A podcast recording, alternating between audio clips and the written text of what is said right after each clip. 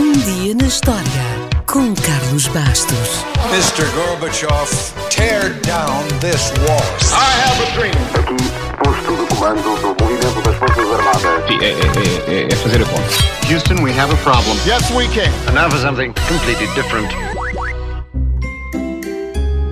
Para uns é motivo de orgulho, para outros é um sinal exterior de riqueza e de vaidade. A verdade é que, com modas mais ou menos passageiras, a barba sempre esteve presente no rosto de muitas personalidades ao longo da história. Talvez por terem sido tão populares em alguns períodos, e atenção que nos últimos anos voltaram a estar na moda, as barbas tornaram-se para alguns governantes o alvo perfeito para a criação do imposto. Tanto quanto sabe, o primeiro visionário que quis encher os cofres do Estado com este imposto foi Henrique VIII, que curiosamente gostava bastante da sua barba.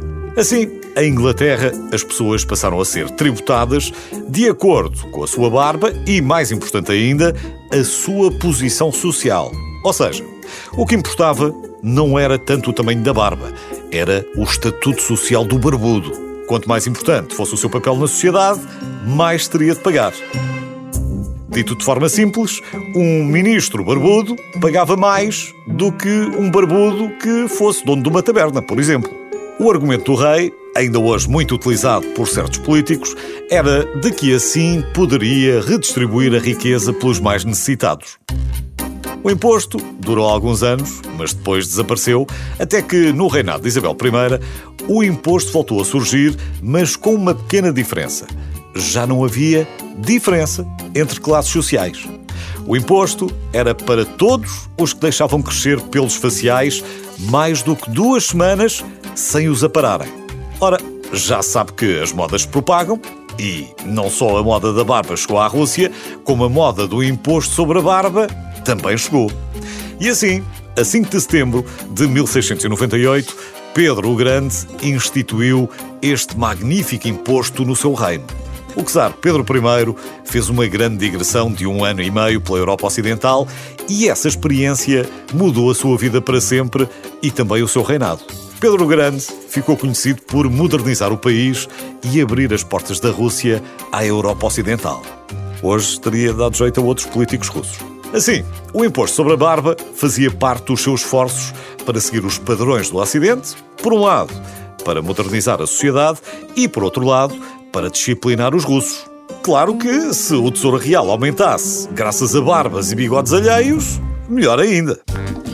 Para mostrarem que tinham pago o imposto, os russos barbudos usavam uma curiosa medalha, geralmente prata ou cobre, que tinha uma águia imperial gravada numa das faces e na outra o desenho de um nariz, de uma boca, de um bigode e de uma barba.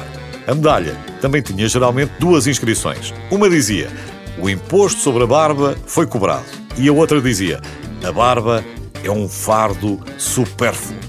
Os rebeldes que resistiam ao imposto eram punidos com um corte forçado em praça pública. Um corte de barba, claro. O que era uma punição de veras leve para a Rússia daquele tempo. Já agora, resta dizer que Pedro Grande se inspirou no primeiro imposto de Henrique VIII e nem todos pagavam o mesmo.